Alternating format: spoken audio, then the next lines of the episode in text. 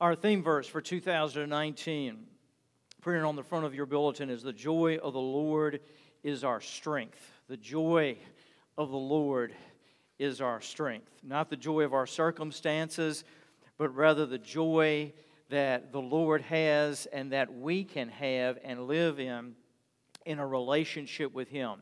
Because if everything else in life changes, or the changes that we encounter in life, Jesus remains the constant. He is the same, and our joy is grounded in Him, who He is, and what He is doing. Now, from that, grounded in His joy and living out the expression of His joy, then moves us to the vision that He has for us. What does He want us to be about, and what does He want us to do? It's been said that vision is simply seizing the opportunities that God places in front of us. It is joining God in what He intends to do and He is already doing. We don't develop vision. Rather, what we do is we seek the Lord, we seek to discern what God is doing, and then say, God, help me to discern what you're doing, and how can I join you in what you're doing? Lord, help me to see the opportunities that you are putting right in front of us, and then help us, Lord, to seize those opportunities and live out those opportunities. Now, any vision has to be grounded, of course, in Scripture. And so, if you will turn with me in your Bibles to Matthew 28, Matthew's Gospel, chapter 28. We're going to look today at the vision that Jesus gave to his disciples, or what we call the Great Commission that he gave to his disciples as he was getting ready to depart and leave them and to go be with the Father in heaven. My sermon outline is contained as an insert in your bulletin. I encourage you, if you will, to follow along with me as we move through this message together. What I'm going to be doing today is, as we move through this, is looking at the commands that Jesus gives us in this commission slash vision he has for us, and then also talking about the ways that we're going to live and work that vision out in 2019. It'll be a little bit different message than what I normally present as we sort of move back and forth from the scriptures to the practical application of it. Now, Jesus gathered his disciples together. They had gone through the crucifixion, they had been with him for three and a half years, seen him in ministry, heard him teach, and now he had resurrected. He gathers them up on a mountain outside the city of Jerusalem. He looks into their eyes with the feelings that he must have had of having poured three and a half years into these guys. They were close. They had gone through so much together, particularly in the last 40 days. But now he's getting ready to leave them. And he doesn't leave them by saying, I want you to live in the nostalgia of what you've been a part of for the last three and a half years. He rather says, I want you to look towards the future. And as you look towards the future, I want you to know specifically what I want you to be about. Matthew 28, beginning with verse 16. Now the eleven disciples went to Galilee, to the mountain to which Jesus had directed them. And when they saw him, they worshiped him, but some doubted. When they saw him, they worshiped him. The word worship there carries within it the idea of literally getting down on your face on the ground before someone or bowing before someone. They worshiped him, but then notice the next phrase, but some doubted. Our worship often is going to be intermingled with doubt. Our service for the Lord often is going to be intermingled with doubt. Don't let doubt hold you back from worship. Don't let doubt hold you back from serving the Lord. Doubt can be used of God to keep us humble. Doubt can be used of the Lord to keep us listening to Him. We realize when we struggle with doubt, we haven't arrived yet. We don't have our act all together. And doubt is a symbol and a, and a word to us that we're struggling in that area. They worshiped, but some of them doubted as even as they worshiped. And Jesus came and said to them, All authority in heaven and on earth has been given to me. Go therefore and make disciples of all nations baptizing them in the name of the Father and of the Son and of the Holy Spirit, teaching them to observe all that I have commanded you. And behold, I am with you always to the end of the age. Now, Jesus gives to his disciples and to us a series of commands here. The first command that he gives here is to go. But I want you to see in verse 18 how Jesus prefaces all these commands with a very important statement All authority in heaven and on earth has been given to me. Jesus looks into the eyes of these disciples and he says, As you go, I want you to understand. I want you to move in my authority, understanding that everything is under my authority this vision that he's giving them would never be accomplished, or they would never even start trying to accomplish it, if they didn't understand that it was under the authority of Jesus that they went. He says, All authority has been given to me. The Father God had given him all the authority. Where is this authority? He says, All authority in heaven and on earth. Every place he says you go, is under my authority. Now, they were going to go eventually all over the world. They were going to go initially to the Roman Empire. They were going to be facing the greatest empire that the world had ever known up to that time. They were going to be facing opposition both from the Roman Empire and from the Jewish religious establishment of their day. And what he is saying to them here is whatever opposition you face, my authority is over that authority. Whatever problems you face, my authority is over that authority. Now, the word authority here means unconditional freedom. It is the idea to move about and not be frustrated by any other power.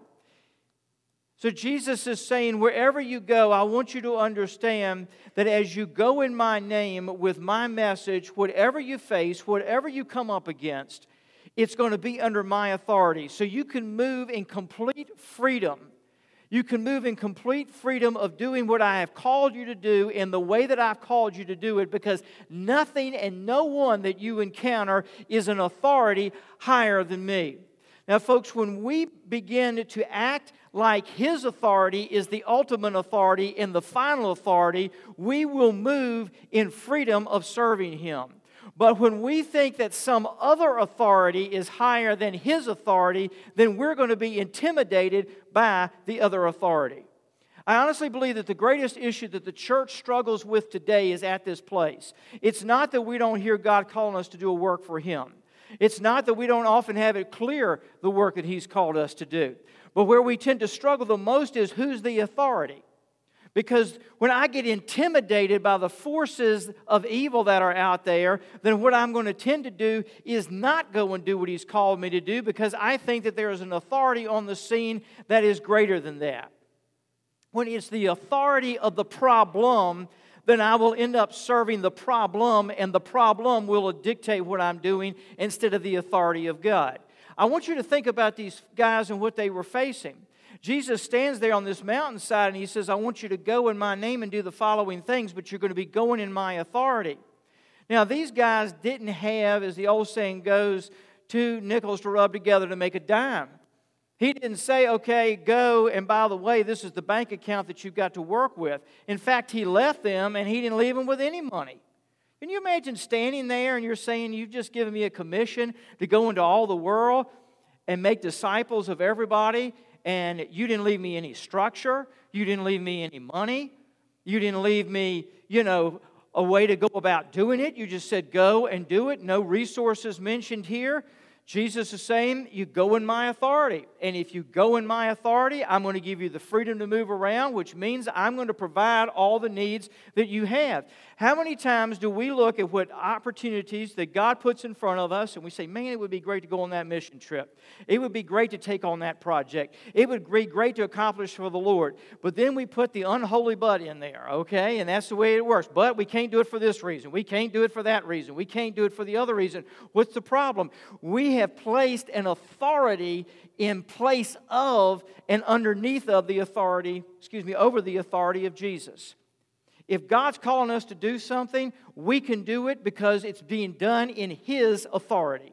And He will take care of it, and He will see that the needs are met and the opportunities are there. So often we pull back because of inadequacy. I can't do that. I can't do the other because I just don't have the education. I don't have the ability. I'm so intimidated by it. I don't have, I don't have, I don't have. You see, when all I do is confess what I do not have to serve the Lord, what I'm saying is I am living under the authority of my inadequacy.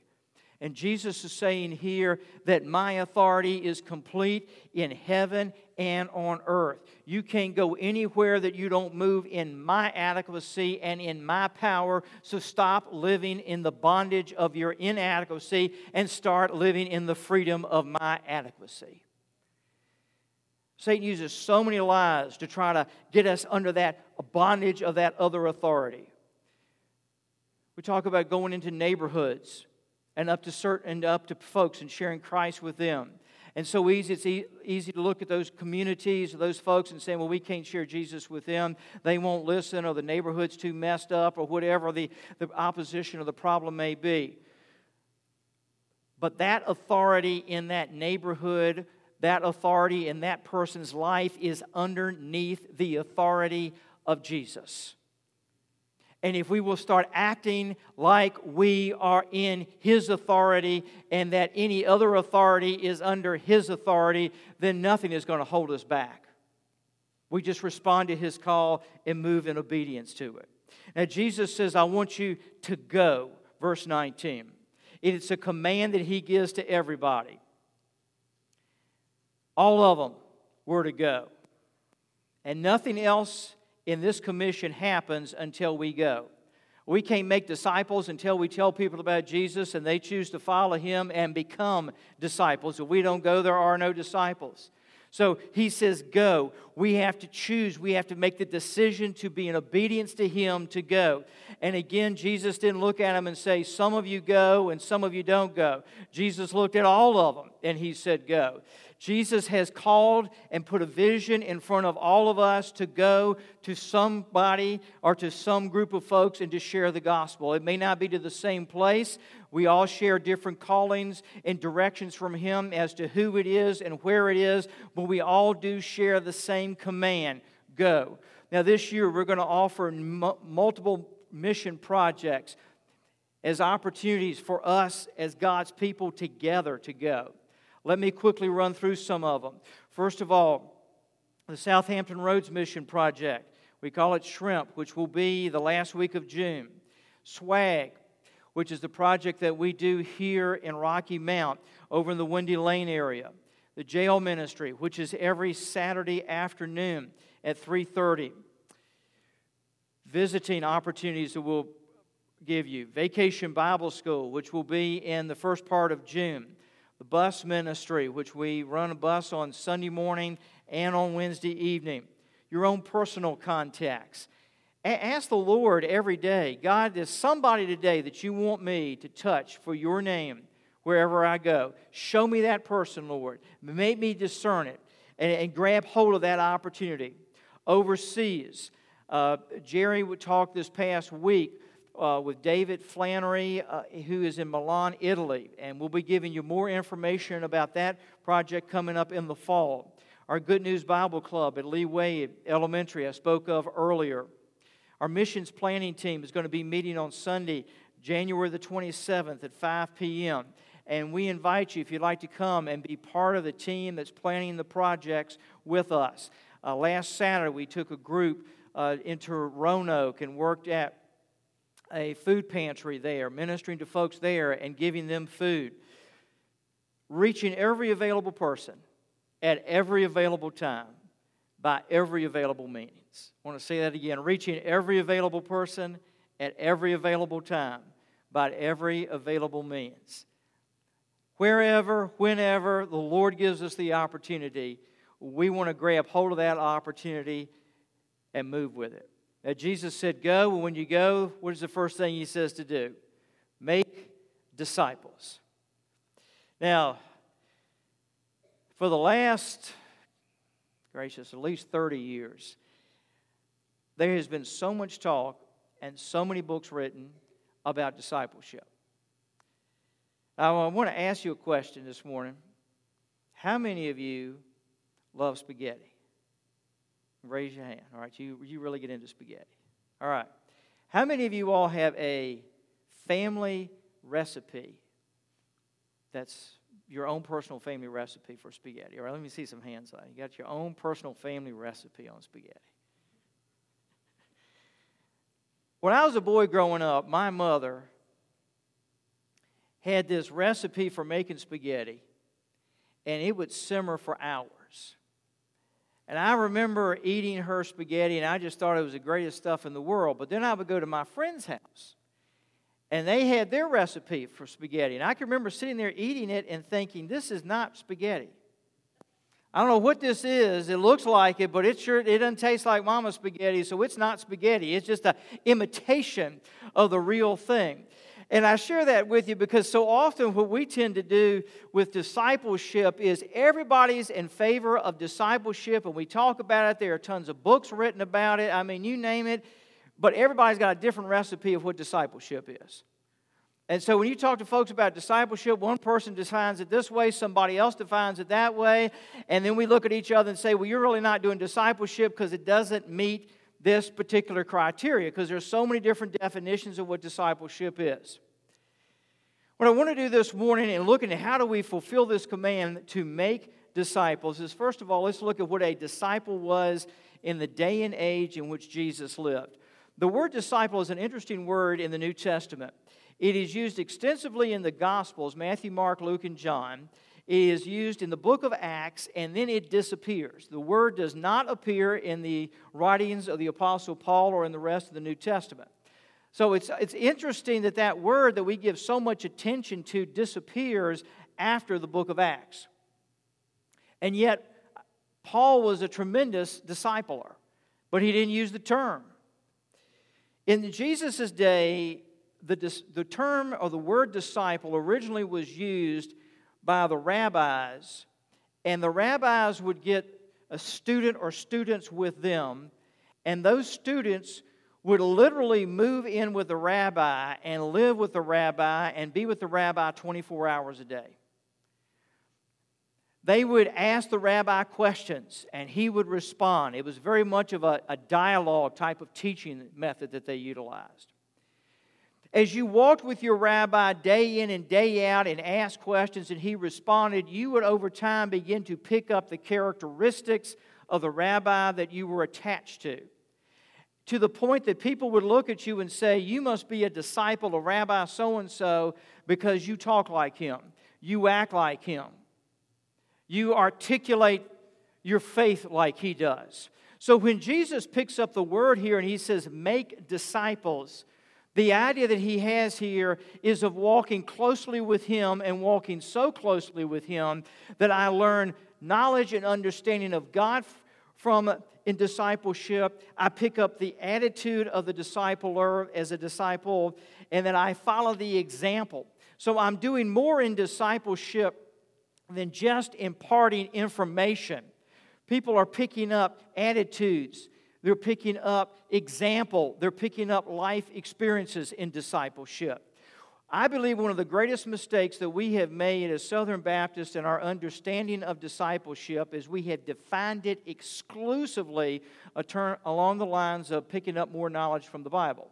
So that if you sit in Sunday school classes or whatever and you do in depth studies of the Bible, then that means that's discipleship and you're becoming a disciple of Jesus. That is one aspect of discipleship, but that is not the entirety of discipleship. Now, Jesus discipled in three major ways, and all three ways work hand in hand. So let me give those to you. Number one, Jesus discipled by understanding the Scriptures.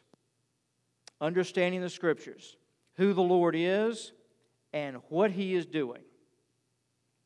In other words, as Jesus taught people, he enabled them to understand who God was, who he was, and what God was up to. Now, we, go, we get at that in a lot of different ways as the church, but I want to zero in right now on two key ways. Number one, a daily quiet time alone with God. A daily quiet time alone with God.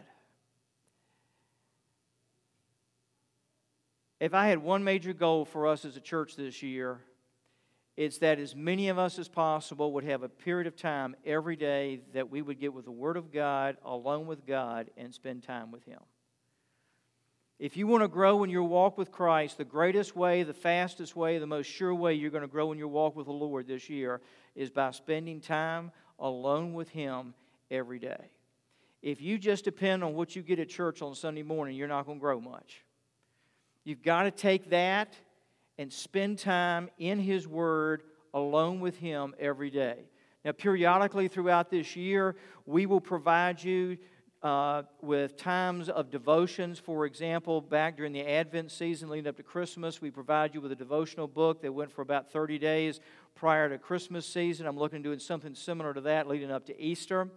Uh, when we get ready to do our mission projects this summer, we're going to provide you with a 40 day uh, devotional that is to prepare you for the mission projects, whichever one you're involved in, and to get close to Jesus and be, you know, walking in the power of the Holy Spirit before we go out there and do those uh, mission projects for Him. But you're spending time alone with the Lord every day. Second, having a time of family devotions. If you're married, you as a you guys as a couple spending time with the Lord in prayer and in his word as a couple or as a family with your children at least several times a week. I, I can't stress enough how much that does to build strength of a marriage. Through the years I've been a pastor and when I've done pastoral counseling with families, what I have discovered is that most families who attend church on a regular basis and who claim to be followers of Jesus uh, don't pray together. They don't read the Word of God together. They just sort of depend on coming to church on Sunday to get them by. I just can't stress importance enough of getting together with the Lord as a family. And you may say, well, Pastor, you know, I don't have a clue as to what I'm going to say and what I'm going to do when we get together. Just get a Bible out and start in the book of Psalms or in the Gospel of John or somewhere and just read some scripture together and then pray. And most of us, you know, struggle with prayer because we say we're lousy prayers. Let me share something with you. All of us are lousy prayers, okay? There's no such thing as a good prayer. The only good prayer is the Holy Spirit. So you're off the hook on being a good prayer. But He has given us the Holy Spirit to lead us, to guide us, and to teach us how to pray and even to pray on our behalf. So don't worry about, oh, what are my kids going to think if I sit here and start tripling all over my words and mumbling and I don't know what to say in front of them when I pray? All your kids need to hear is you making the attempt. They're not sitting there worried about if daddy can really knock down a prayer. You know, mama's got the angels in glory singing because she prays. That's not what they're going to think 40 years from now. What they're going to remember is that you were trying to get a hold of God. So just pray together as a family at least several times a week and, and, read some of His Word together. And don't worry about making it a long experience. Now, if you want to kill a family devotional time, is read through the book of Revelation in one sitting, all right? The kids are going to be sitting there playing with their mashed potatoes and wondering when the world is this going to ever get over, etc. So don't worry about trying to do that. The length is not the issue. It is just spending some time alone with the Lord as a family and then, of course, as individuals, worshiping Him, wherever that takes place, is where we encounter Him and we are changed by Him and our understanding of Him grows. So, the first aspect of discipleship Jesus had was understanding. Second, experience. Jesus took the disciples out in the fields and the streets and they did ministry together. Now, let me illustrate this in two ways. When I was in college, my first year in college, I had to take Biology 101 and Biology 102. And I went into a classroom and sat in a seat, and a professor came in and began to teach us biology. And I had a book, and I would go home and read the book and study the biology textbook, and then I'd sit in the lectures and take notes. That was Biology 101 and Biology 102. And then I had to sign up for Biology Lab.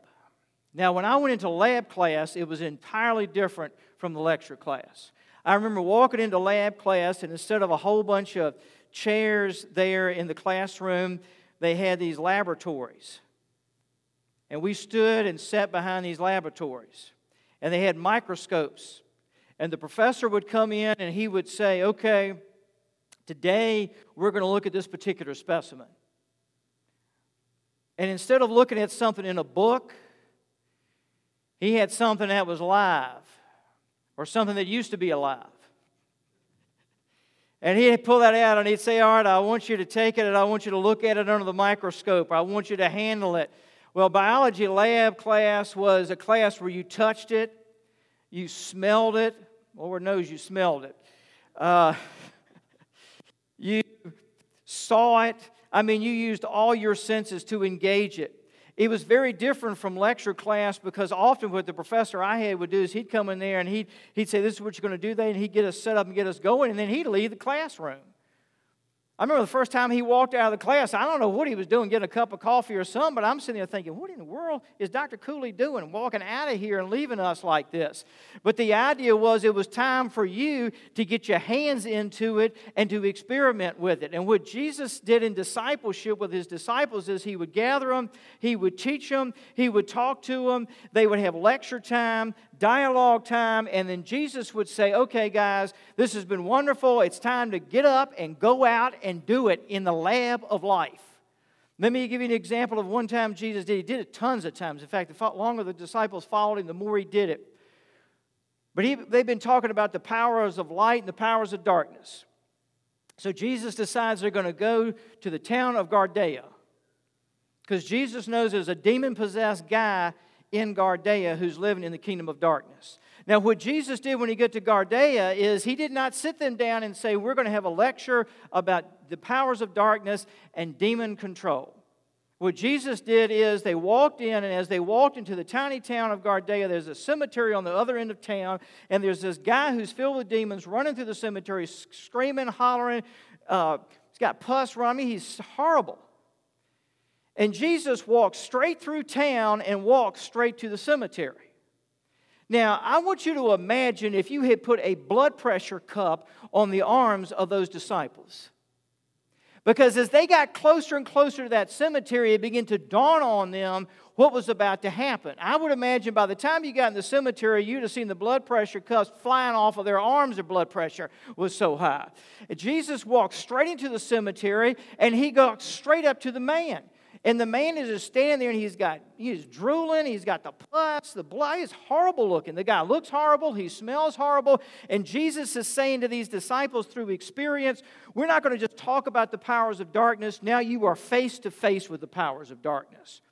I want you to see how bad it is. I want you to smell how bad it is. I want you to touch how bad it is. I want you to be in the shock of how bad it is. And then Jesus looks at the man and speaks to the demons. And they say, We are a legion, for we are many. And then Jesus casts the demons out. And they see the authority of Jesus, not in theory, but on display. And then the story says that when the demons left the man, he was seated and clothed and in his right mind. That was the discipleship of experience. And you see, folks, what Jesus wants to do with us is not have us just sit inside the church building where it's comfortable and it's safe and we enjoy learning, but He says it's time to get to lab class. All of the mission projects that I talked about are labs where we're going to go and we're going to see what He can do and what He wants to do and what He will do. When I was pastored in Virginia Beach years ago, I had a church member that asked us if we would come to her neighborhood and conduct an outdoor vacation Bible school. It was about a mile down the road from our church. And we said yes, and we went down there, and this was a small neighborhood, and the front yards were really small, and so we literally had to do the vacation Bible school out of the back of cars. So we would throw up uh, the back of the cars, but the trunks and so forth, and we'd have the craft trunk and the recreation area and the music and so forth. This community had been targeted by the city of Virginia Beach for the level of crime that was going on there. And we didn't know this at the time, but there was a house across the street where they peddled dope all the time. And one of the things I love to do when we go on a mission project like that is to crank the music up when we get in there. And the reason I like to crank the music up is the music, above everything else, communicates Jesus is in town and he's taking over the neighborhood. Okay? I don't care whatever kind of music been playing, we're going to have Jesus music playing now in the neighborhood. So we got the music going and we got the Bible school going. And the second night, my church member who lived in that house came up to me and she says, I don't know what's going on in this neighborhood. And I looked at her. She says, but she pointed to a house, townhouse across. She says, they're out there every night pushing drugs. And she said, the drug dealers have disappeared. The drug dealers have disappeared. That's because when Jesus shows up, the powers of darkness have to pack up and get out. But you see, we were learning discipleship there by experience, not just sit in the church and talk about how what Jesus can do. Let's get out in the neighborhood and see what Jesus can do.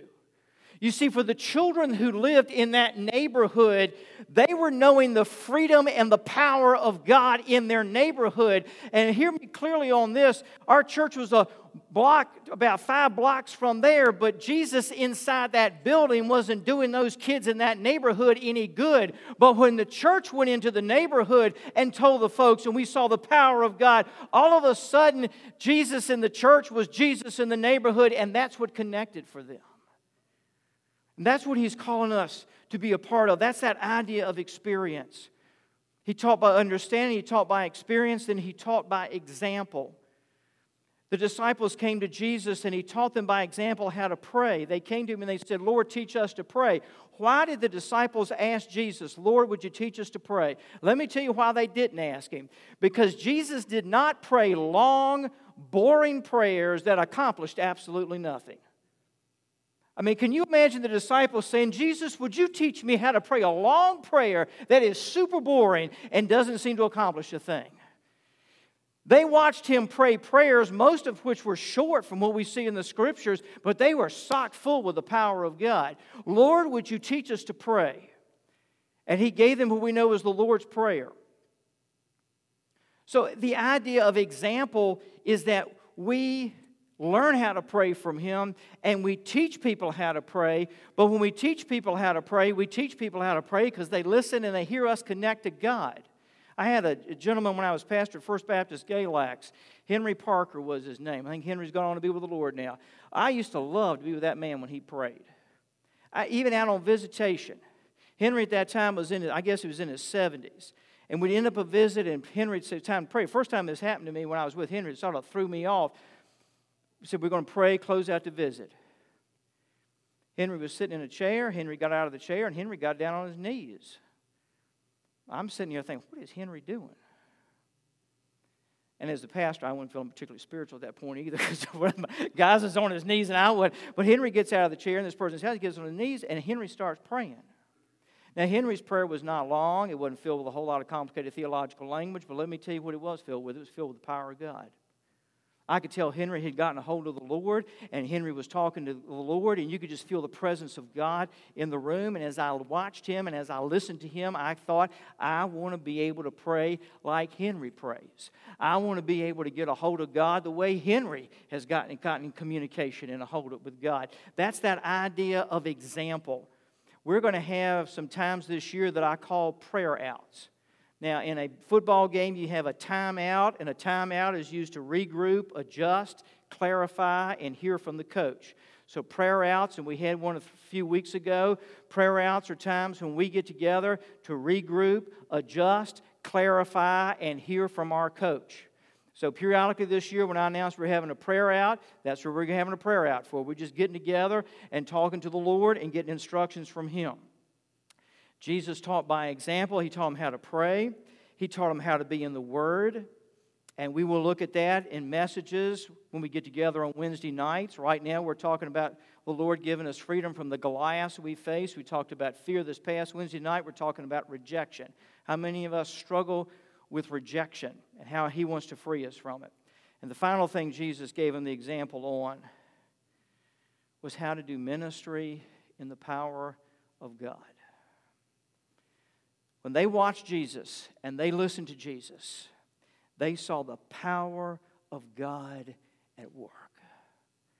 And, folks, I believe people in our culture today are hungry and thirsty not for religion, but they are hungry and thirsty to see the power of God.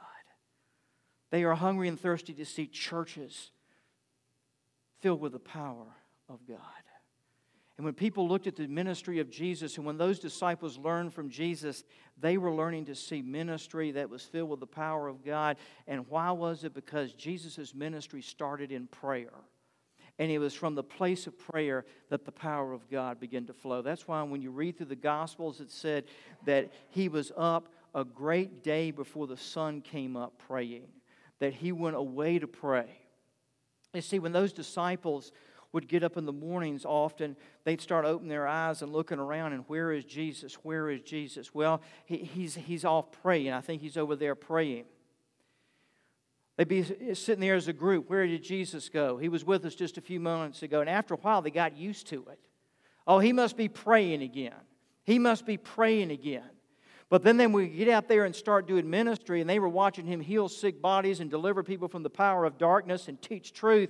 Then they understood the power that was being released because the praying was he was asking for the power of God, and the praying in the place of prayer where, was where he was getting in alignment with the work of God and the power of God. And if you and I want to get in alignment with the work of God and the will of God and the power of God flowing in us and through us, the place of prayer is where it is going to happen. Spiritual warfare, I believe, is primarily fought and won, not in confrontations with people, but down on our knees, praying and confronting the powers of darkness in prayer. Let's go to the Lord in prayer. Father, we thank you for the opportunities that you have presented to us, the opportunities that you will be presenting to us. And Jesus, we just ask that you would help us to honor you and glorify you through all of these opportunities. Thank you, Lord, for the adequacy of who you are and that we minister not in our authority, but we go in your authority. And with our heads bowed and our eyes closed, if you're here today and you want to give your life to Jesus and serve Him and walk with Him, I want to invite you in just a moment as we sing to walk the aisle of this church and say, Today I want to know Jesus as my Lord and Savior. I want to follow Him. I want to serve Him. I want to just be a part of what He's doing and know Him. If you sense the Lord's leading you to become part of our church family, we invite you to come. If you just want to come and kneel around the front and pray, we invite you to. If God's speaking to you about anything that you need to ask us to pray with you about, we love to be able to do that. Lord, have your way with us in these moments now of invitation and response. We pray in Jesus' name. Amen. Let's stand together and come if you will.